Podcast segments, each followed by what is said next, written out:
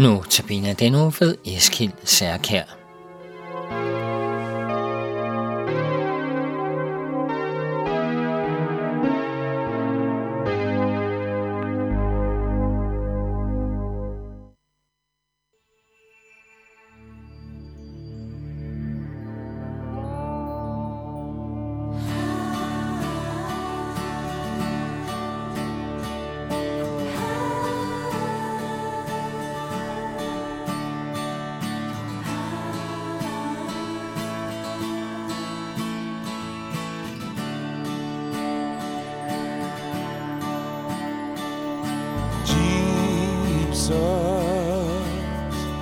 All for Jesus. All I am and have, and ever want to be. All of my ambitions,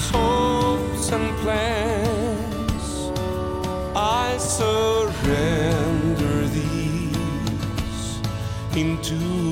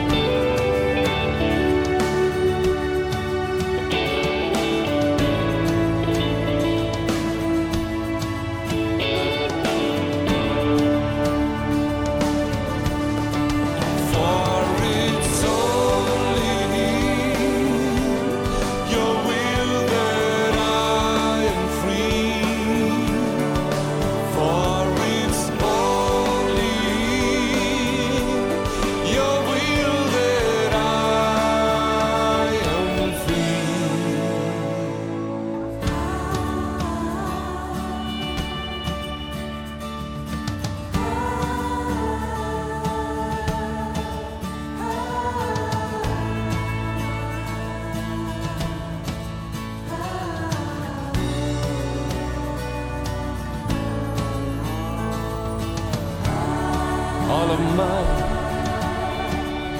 Ambitions, hopes, and. I surrender these into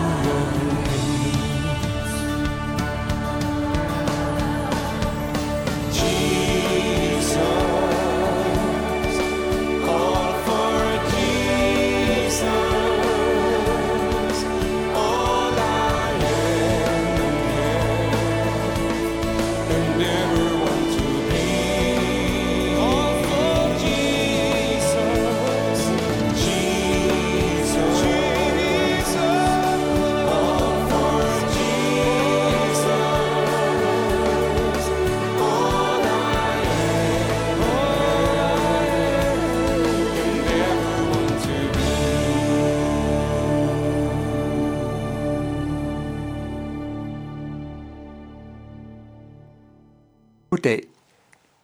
Jeg hedder Eskild Særkær og er diakon. I denne uges notabene gennemgår jeg nogle vers fra brevet til Romerne kapitel 1 og er kommet til vers 6, hvor vi læser. Blandt dem er også I, som er kaldet til at tilhøre Jesus Kristus. Det, der er beskrevet i dette vers, gælder for enhver, som har hørt kaldet og, taget imod, og har taget imod Jesus Kristus. I Bibelen er der mange udtryk for det samme. I Johannes kapitel 1, vers 12 står der for eksempel på denne måde. Alle dem, som tog imod ham, gav han ret til at blive Guds børn.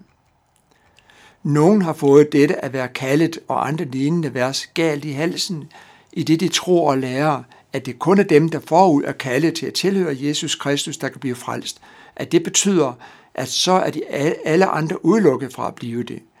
Det er selvfølgelig helt forkert, for det står jo tydeligt, at Gud sendte Jesus til jorden for, at enhver, som tror på ham, ikke skal fortabes, men have eller få evigt liv. Som vi ser, henviser verset til enhver, for Gud ønsker netop at frelse enhver, det vil sige hver eneste menneske. Og dernæst taler verset også om, at det gælder alle, som tror på ham, og som derfor bliver frelst. At det er således understreges igen og igen i Bibelen. Det mest tydelige sted er nok i 1. Timotheus kapitel 2, vers 4, hvor det står, at Gud vil, altså i betydning ønsker, at alle mennesker skal frelses og komme til erkendelse af sandheden. Ud fra disse ord kan vi derfor med god ret forstå eller tolke det vers, vi har foran os, på denne måde. Blandt dem er også I, som har hørt og taget imod kaldet til at tilhøre Jesus Kristus. Med dette vers afslutter Paulus første del af brevets indledning, nemlig hvem det er fra, og går nu over til at skrive, hvem det er til. Lad, nu læse, lad os nu læse det næste vers, altså vers 7.